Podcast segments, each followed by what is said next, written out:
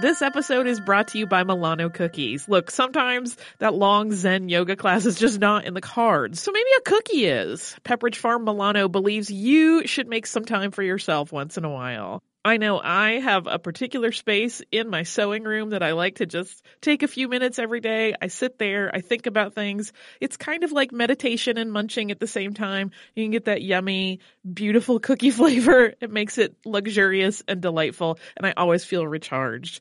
Milano cookies are truly a treat worthy of your me time. They're delicate and crispy with luxuriously rich chocolate in the middle.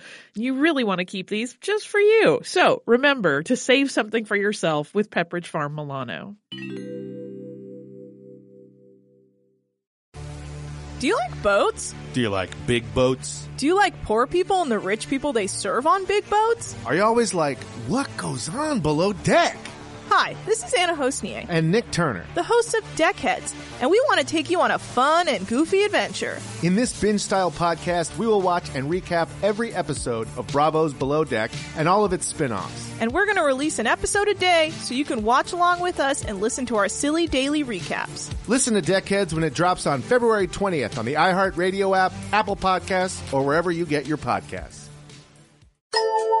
Welcome to Stuff You Missed in History Class from HowStuffWorks.com.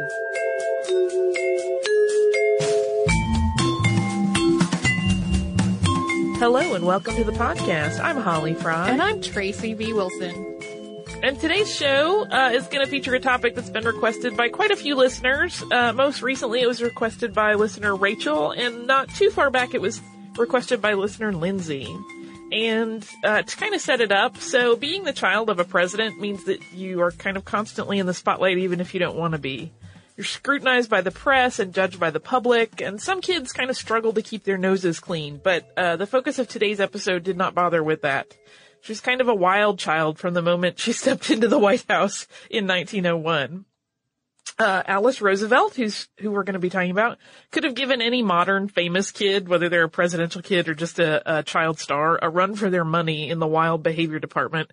And she was completely unapologetic about it for her entire life. Uh, for example, she kept an embroidered pillow in her home with one of Tracy's favorite sayings embroidered on it, which is attributed to her having said it, which is, if you can't say something good about someone, sit right here next to me. I actually did not know that that could be attributed to her. I have always It- attributed it to Steel Magnolias. It has often been, uh, at least in the two biographies I looked at and in several other pieces, it is, and one of the things with Alice is that a lot of what you're getting is stories that were retold by family members and friends.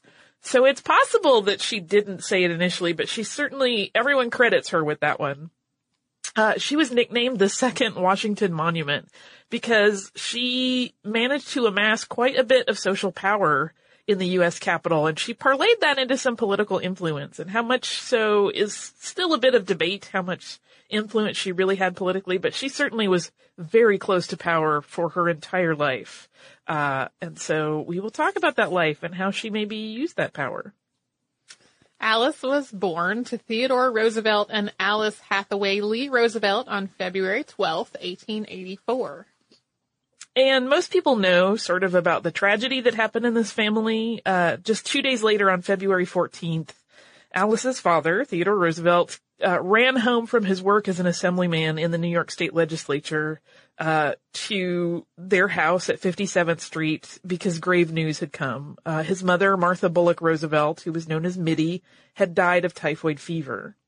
On top of that tragedy, only a few hours later, Roosevelt's wife, Alice, also died of Bright's disease.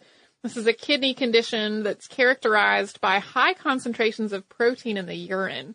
She'd been living with Bright's disease for quite some time, but her pregnancy had complicated the condition and weakened her overall level of, of health.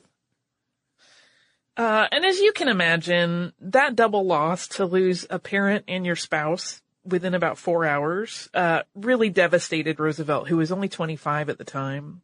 And he wanted, quite plainly, to escape all reminders of this loss. He even went so far as to forbid the mention of his wife Alice's name. Uh, and his grief continued to burden him. And by the end of 1884, he had decided to kind of pare down his involvement in politi- politics and to go west for a while. So he moved out to the Dakota territories and he had spent time there before. Uh, we could talk about that if we do a Teddy Roosevelt episode. And he established Elkhorn Ranch there for a life that he wanted to kind of live in isolation of ranching. He also worked as a sheriff. And he did not take the infant Alice with him, who uh, was usually called Baby Lee, presumably because the name Alice, uh, which was her given name, caused Roosevelt so much pain. So he left Baby Lee in New York. She stayed with Roosevelt's sister, Anna, who was called Bamie, and eventually Alice called her Auntie Bye. He wasn't totally absent as a father, though. There were several times during the next two years where his work brought him back east, and he would spend time with the baby during these trips. But Bamie was her primary parent during this period of baby Lee's life. Uh, in June of 1886, Alice's father was ready to resume life in New York. The home that he had contracted to be built just after his wife's death was completed, uh, and he resumed his role as Alice's father full time as they moved into their Oyster Bay, Long Island house. In December of 1886, Theodore Roosevelt remarried, and his new bride was Edith Carow, who had been his childhood sweetheart. Edith and Teddy would have five children together. Roosevelt uh, ran for vice president on the ticket with William McKinley in 1896. The pair was reelected for a second term, uh, but then on September 6th of 1901, McKinley was shot by anarchist Leon, Leon Czolgosz uh, at the Pan American Exposition in Buffalo, New York. And eight days later, the president died from his wounds, and Roosevelt, having been vice president, became president. When the Roosevelts moved into the White House in 1901, Alice was 17, and she pretty much immediately became a celebrity. She was known for her wild antics and rebellious behavior. She was a party girl to rival any celebrity today. And she had started to appear in gossip magazines back when she was 16. She basically stayed there for her father's entire time in office. Yeah, one uh, biographer made a comment that all Edith and Teddy needed to do to know what Alice had been up to the night before was to open the morning paper. Because her antics were such uh, great drawers of readers that papers would put them on the front page, even sometimes pushing out much bigger and more important news. Uh, Alice smoked which, you know, for a young lady, not, not so delightful. Uh, and when her father forbid her to do so under his roof, she just moved that habit outside. And so she would start sitting on the White House roof to enjoy cigarettes. She also played poker and she bet on horses. She was sort of famously photographed placing a bet at one point. She would ride in cars with men without chaperones. Uh, she wore pants on occasion, which of course was very unladylike at that time. And she would race her own car through the streets of Washington. She would also barge in on meetings at the White House, seemingly with causing trouble as the only reason for having done that. She claimed to be a pagan to fly in the face of her very religious stepmother. She called Christianity voodoo to kind of rile her up. She had a pet snake named Emily Spinach that she carried around the house with her and even to parties. There are some accounts that say it was a boa constrictor, but others say it was a garter snake, I can hardly imagine two less similar snakes. yeah, I, the snake story is one that, um, it gets told again because there are often biographers use firsthand accounts from friends and relatives. Anybody knows that like even in your social group there are stories that have grown out of, you know, their original proportions and so we really don't have a sense of the snake situation and what the realities were of it. Some will say she showed up at one party with a huge boa constrictor on her neck. Others say she carried this snake in her pocket all the time. And I, when I was relaying this to some friends last night while we were talking about it, they thought like the way a child will pick up a weird animal and put it in their pocket. I'm like, no, no, she was like 18 and 19 at this point. She was just carting around a snake for entertainment. Um, the press dubbed her Princess Alice so her favorite color, for example, was a grayish blue, and that became very, very trendy. It was called Alice Blue. Uh, she basically, you know, was a, a celebrity icon at this point. And her father, the president, is often quoted as saying, I can either run the country or I can attend to Alice, but I cannot possibly do both. A friend of the family once said that she was, quote, like a young wild animal that had been put into good clothes. Uh, and in 1905, so several years into their time at the White House, she served as a goodwill ambassador, traveling to Asia with a group of congressmen. And this was the first time a first daughter had taken on such a duty. In this trip, which was dubbed the Imperial Cruise, uh, it's entirely likely that President Roosevelt really looked at this mission as a way to keep his troublesome eldest daughter out of his hair for a little while. I feel like that's a sitcom waiting to happen. uh, and we're gonna get into the deals, details of that trip because some wacky things happen there. But before we do, do you want to pause for a word from a sponsor? Let's do that. Hey, Holly, we have some exciting news. Yeah, I am wildly excited, and uh, people will have another opportunity to watch me cry at art. yeah, you sounded so calm, and it's not a calm situation at all. Uh, our trip to Paris last year was really successful, so we're doing another similar trip this year, but this time to Rome and Florence. It's May 14th through 21st, 2020. And like last time, it is with a company called Defined Destinations, who is planning out this whole trip for us. Yeah, and during that week long trip, we are going to see some of the great art that we have talked about on this show many times, including Michelangelo's David. We are going to go to Tuscany. We're going to visit St. Peter's Basilica. We are going to the Sistine Chapel. So it's going to be a fantastic trip. You can get the whole list of places that we are going and information about booking at defineddestinations.com. Scroll down to the Roman Florence trip with stuff you missed in history class, or come over to our social media. We have posts about it there too.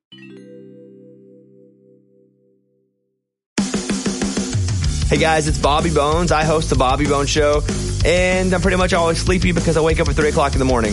A couple hours later, I get all my friends together, and we get into a room and we do a radio show. We share our lives, we tell our stories, we try to find as much good in the world as we possibly can, and we look through the news of the day that you'll care about. Also, your favorite country artists are always stopping by to hang out and share their lives and music too. So wake up with a bunch of my friends on 98.7 WMZQ in Washington, D.C., or wherever the road takes you on the iHeartRadio app. So on this Goodwill tour, Alice traveled with a large group. There was Secretary of War William Howard Taft, 23 congressmen, and seven senators. Alice made headlines everywhere she went, in part because of her wild behavior, which continued on the road. She set off firecrackers on the train on the first leg of the trip from Washington to San Francisco. She fired her pistol from the train as well, aiming at telegraph poles as they passed them. Yeah, I read one account that suggested that she kind of wrote it off as, well, it's the 4th of July. This is how I'm celebrating. When I'm gonna light firecrackers inside a train. I just, it seems foolish, Alice. Don't do it. Uh, and as well as the welcoming gaze of the press, because they really did just follow her everywhere. She also caught the eye of Representative Nicholas Longworth of Cincinnati. Taft was apparently beside himself trying to serve as a chaperone and keep Alice and this representative apart because this man was 15 years his, her senior. But eventually Taft just gave up and was like, I can't control this situation.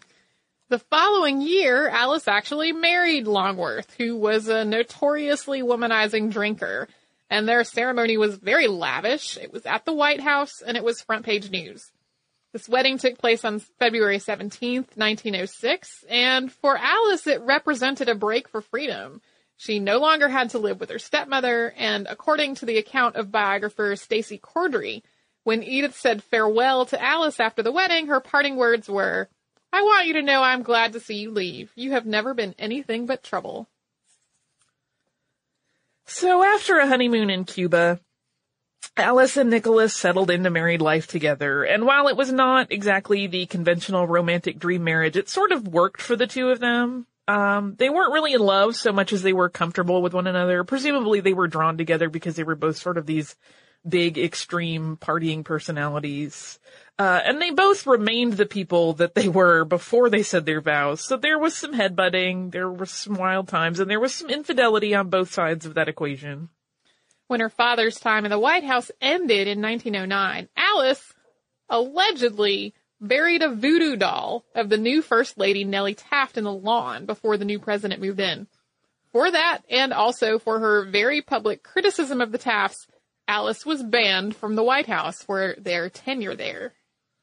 Yeah, yeah there were several times she's not welcome in the White House. Um, A few years later, the Longworth marriage would really be tested when Teddy Roosevelt went toe to toe with Taft in a political battle. The bigger issue for Alice than Nicholas's extramarital dalliances was that her husband supported William Taft in the 1912 campaign against her father's newly formed progressive Bull Moose Party. She had actually advised her father against this move, but she remained stalwartly loyal to him even when he disregarded her advice. And she also opted to appear in her husband's home district of Cincinnati with Hiram Johnson, her father's vice presidential running mate, instead of with her husband on his campaign. And Longworth lost that election, which Alice sometimes took credit for, uh, even though he did end up getting reelected a couple years later. Uh, but Alice and Nicholas did manage to survive the upheaval, uh, their marriage did, through, through that sort of disastrous and very rocky 1912 election cycle. Their marriage remained intact, although politically it was pretty distant at that point. They weren't sort of of the same mind in any way. To add insult to injury, the 1912 presidential election went to Democrat Woodrow Wilson, due in part to the split in the loyalties of the Republican Party between Taft and Roosevelt. So just as Alice had been vocally critical of Taft, she also vocally criticized Wilson, and in some ways even more so. She was once again banned from the White House after publicly making coarse comments about the president. Not so long after this, uh, Teddy Roosevelt died in his sleep. It was in Janu- on January 6th of 1919, and he was 60 at this point, and he had a coronary embolism. And at that point, uh, Wilson had already proposed the League of Nations in his 1918 speech before Congress as part of his 14 points plan. Roosevelt had hated that, and in turn, so did Alice, because she pretty much always followed her father's political leanings.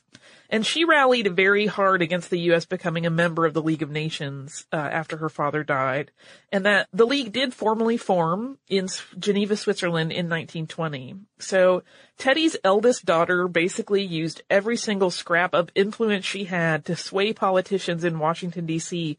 against the idea of joining the League. And whether it was her efforts or not, the U.S. never became a member.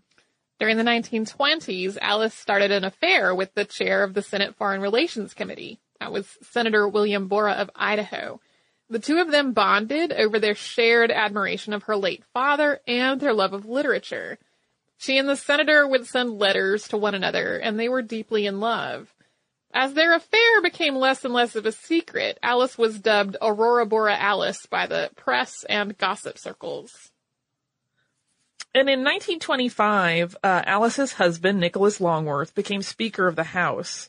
And that same year, they also welcomed their one and only child, Paulina, into the world. And Longworth was completely excited about this baby and doted on her, even though the odds are that the infant was in fact fathered by Alice's paramour, Borah, and that Nicholas actually knew that. Uh, in a bittersweet sort of coincidence, Paulina was born on February 14th, which of course is Valentine's Day, but was also the same day that Alice's mother and grandmother had died many years prior.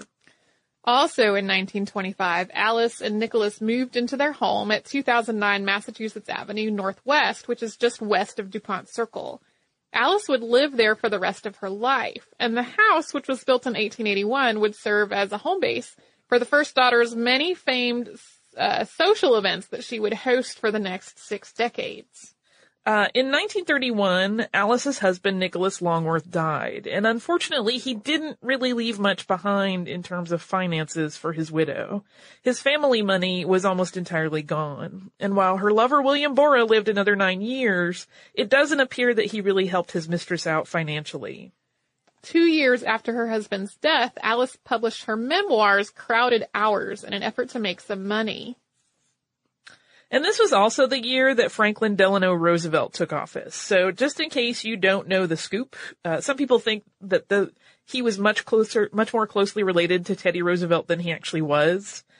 Uh, Theodore Roosevelt and FDR only distant related. They were fourth cousins once removed. I've also seen them listed as fifth cousins, so uh, your command of genealogy and how that works may affect your perception of that. Um, FDR's wife Eleanor, however, was actually much more closely related to the former president because Theodore Roosevelt had been her uncle. Alice was really pretty cutting when it came to Franklin and Eleanor. She once described Franklin Delano Roosevelt as one third sap and two thirds Eleanor. Alice apparently would do unflattering imitations of Eleanor at tea parties. I think we recently got a, a request for us to do an, a whole episode about the Eleanor Alice feud. We did, and it, it's, uh, I debated over it as we were prepping this, and really at the end of the day, that just boils down to, um, a lot of descriptions of kind of petty arguments. So that isn't the best for a whole episode, but there were a lot of arguments and a lot of nitpicking. It was one of those things where like, they would gossip to friends about one another and kind of circulate really insulting things. Uh, you know, it was a pretty catty situation. Uh, in 1938, Alice and her half brother collaborated as, editors on a book of poetry. And that same year, she put the house on Massachusetts Avenue on the market, although it never sold. Uh, her social engagements became the invite in Washington, and Alice was pretty open about her opinions, both political and social, and she kind of used all of her social events as, as opportunities to broadcast these opinions to really the elite of Washington. She also licensed her image for use in advertisements for products like cigarettes and cold cream, and she did all of this to try to support herself and Paulina. As we are sort of nearing the end of Alice's life, let's uh, first pause for a word from one of our sponsors. Hey listeners, I wanted to tell you about a new podcast from iHeartRadio called The Women, hosted by Rose Reed. It is a fascinating and deep dive interview show where Rose talks to changemakers and disruptors and she finds out what really drives them. So she will ask each of them, what was your first stand and how do you navigate success and failure? And really, what's the cost of fighting for others? These interviews are really personal and they're candid and sometimes they're a little bit crass, but they are always really enlightening. You can listen to these firebrands and take away lessons that will help you navigate your own life and forge your own path. The debut season includes women like Valerie Plame, the former CIA agent who is now running for Congress, and whistleblower and pediatrician Dr. Mona Hanna Attisha, who exposed the Flint water crisis and became the center of a swirling, swirling amount of problems, uh, and the legendary Buffy Sainte-Marie, 60s songwriter and activist.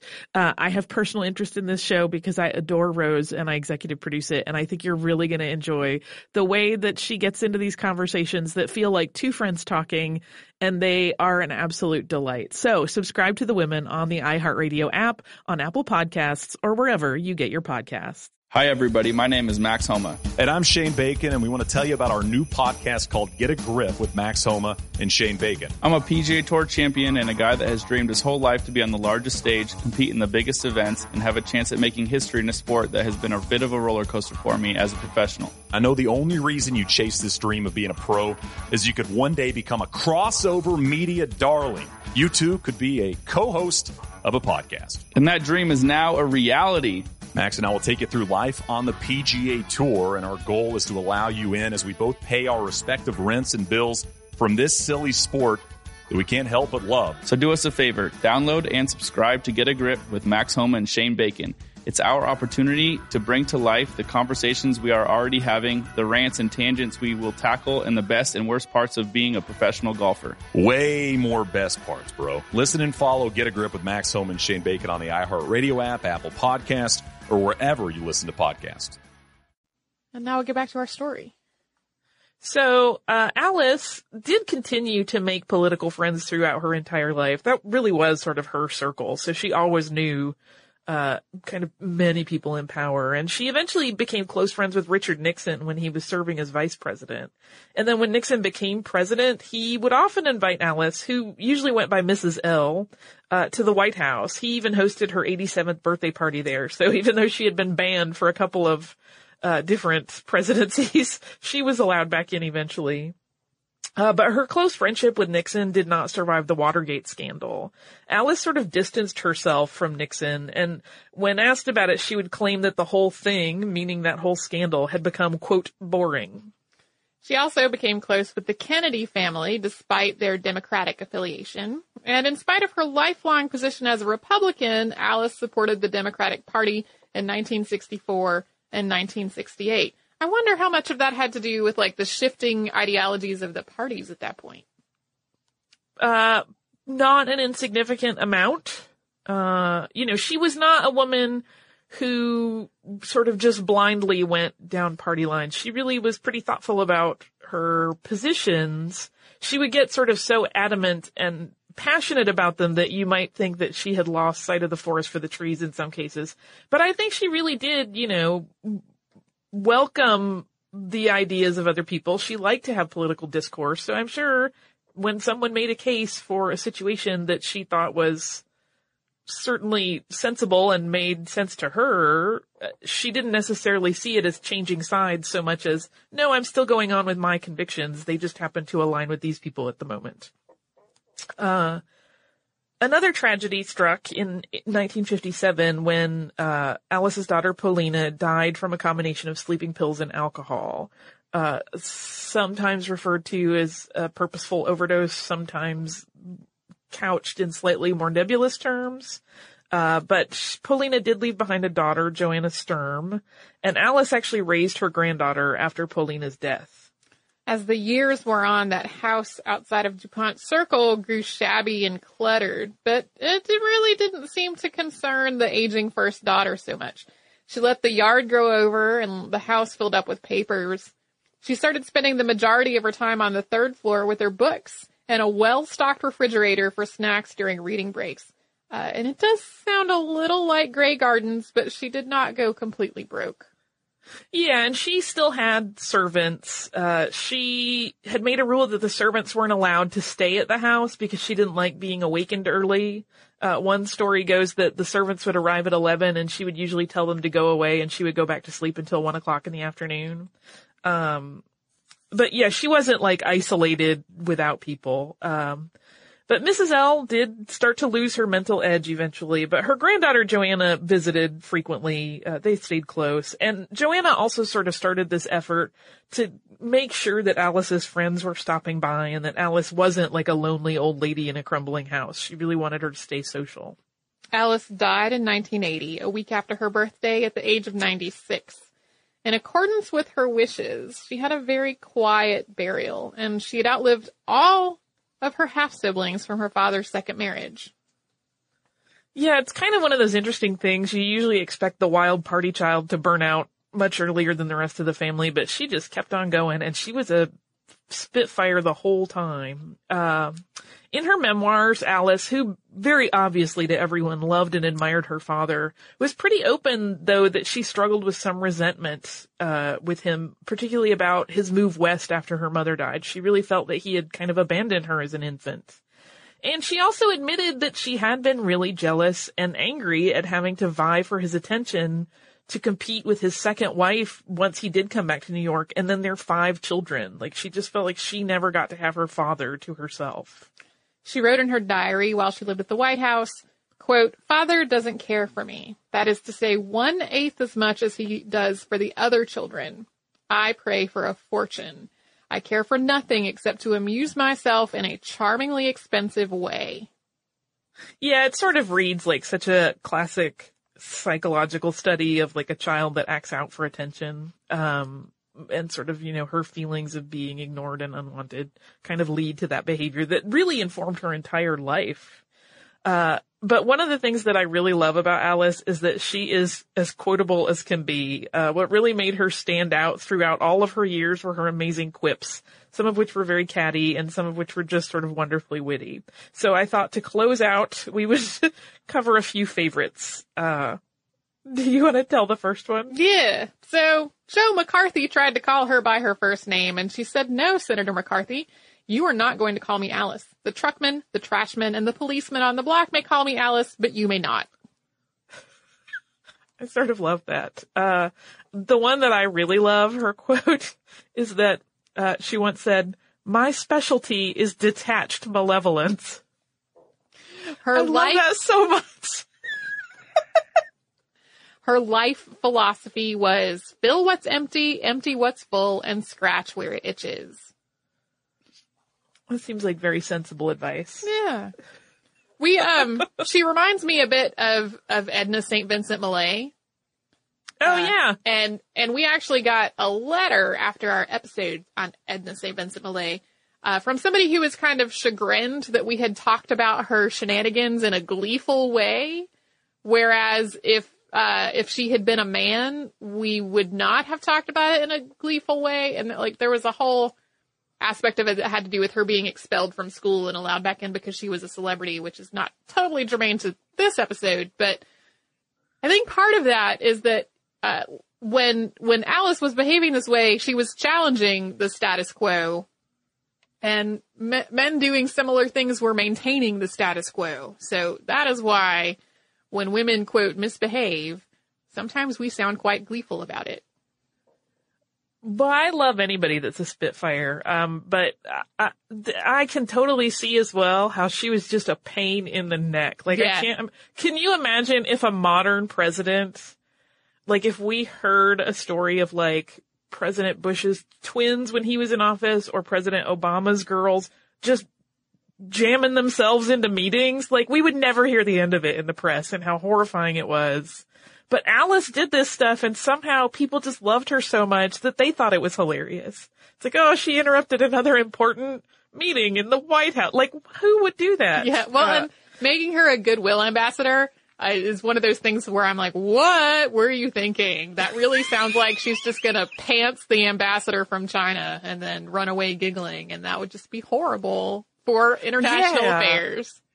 yeah. So in that regard, it might be good. And I do this with a question mark. I'm not actually saying this is a good thing, but her having taken up with, uh, Longworth with this man who was much older and kind of having that little adventure on that trip may have saved some embarrassment.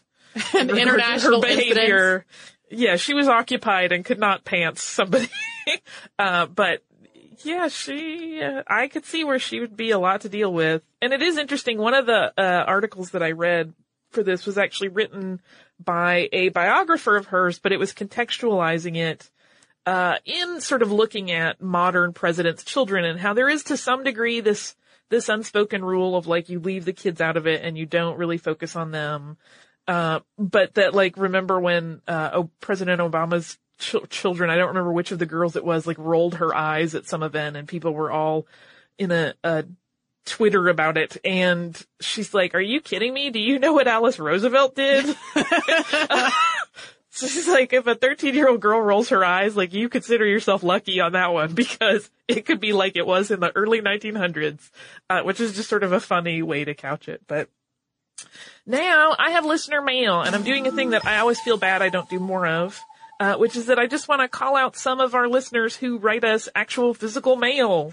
And some of them, one of the things I love is that we have listeners who travel the world and some of them will write us multiple letters or postcards from their various travels. So I wanted to talk about two of those. Um, one is, the first is Becky, and Becky lives in Spain, but she travels all over and she sends us these amazing postcards. Uh, one is a, um, a postcard that is a British poster from the Second World War about sort of, uh, you know, being frugal and it says go through your wardrobe, make do and mend. And it's a woman with her wardrobe finding what clothes she can mend rather than having to consume resources by buying new clothes. Uh, and then in another one, she, ju- we just got this one. She sent an image of, um, the Northern Lights, uh, in Iceland and she went to try to see them, but it did not work out. She instead saw lots of snow and clouds. but she also got to try what she calls fermented shark fin and alcoholic fish juice. Actually, I have no idea what it was, but that's what it smelled like. So, uh, she is now back home in Spain. But, uh, thank you so much, Becky, for sending us these postcards. It's like a nice vicarious trip around Europe with you. So we appreciate those. Another listener who has sent us multiple postcards is our listener Zoe.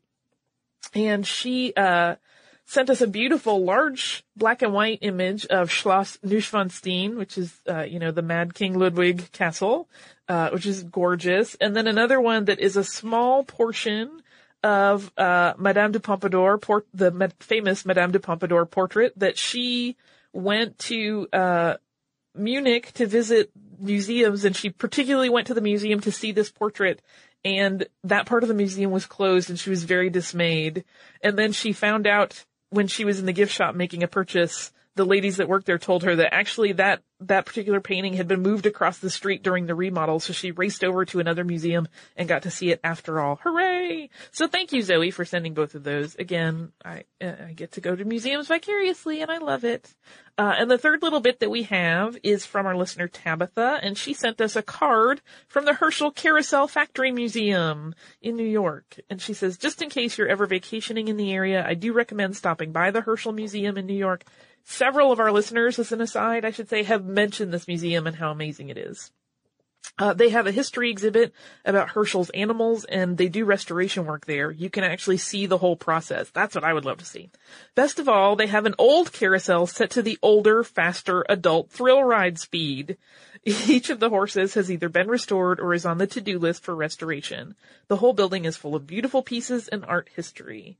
Uh, thank you. That's an awesome, I love this little card and I love hearing that there are fast carousels out there still. Uh, I want to run and ride one. If you would like to write to us uh, electronically, you can do so at historypodcast at howstuffworks.com. We're also at facebook.com slash missedinhistory, on Twitter at missedinhistory, at missedinhistory.tumblr.com, and at pinterest.com slash missedinhistory.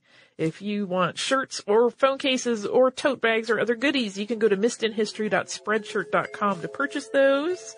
And if you would like to learn a little bit more about what we talked about today, you can go to our parent site, How Stuff Works, type in the name Alice Roosevelt, and one of the articles that comes up is 16 classic, modern, and completely iconic weddings. And they mention her wedding to Nicholas and how it was so crowded there in the White House that the guests had to accept that they were not going to actually see the ceremony. They just did not have eyeline to it. So they tried to arrange people so that they could at least see Alice being walked down the aisle uh, by her father, and that was that was all of what some guests got to see. So it's a, a fascinating little story. And then there are 15 other uh, iconic weddings to look at in that article, some of which are fictional and include Han and Leia.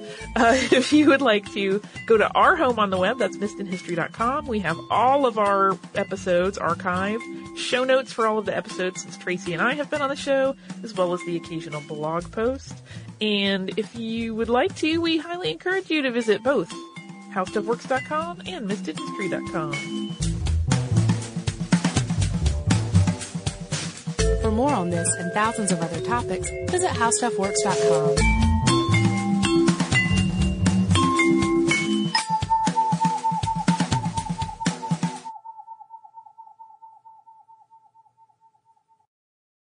Hey listeners, I wanted to tell you about a new podcast from iHeartRadio called The Women, hosted by Rose Reed.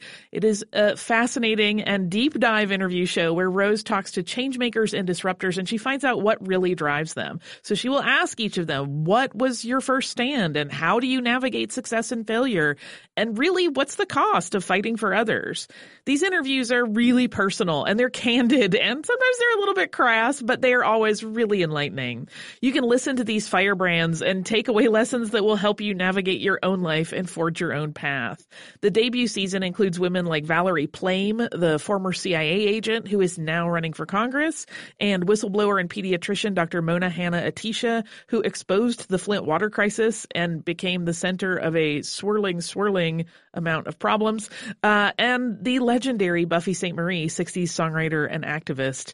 Uh, I have personal interest in this show because I adore Rose and I executive produce it, and I think you're really going to enjoy the way that she gets into these conversations that feel like two friends talking, and they are an absolute delight. So subscribe to the women on the iHeartRadio app, on Apple Podcasts, or wherever you get your podcasts. The 27 Club is a new podcast about famous musicians who died prematurely and sometimes mysteriously at the age of 27.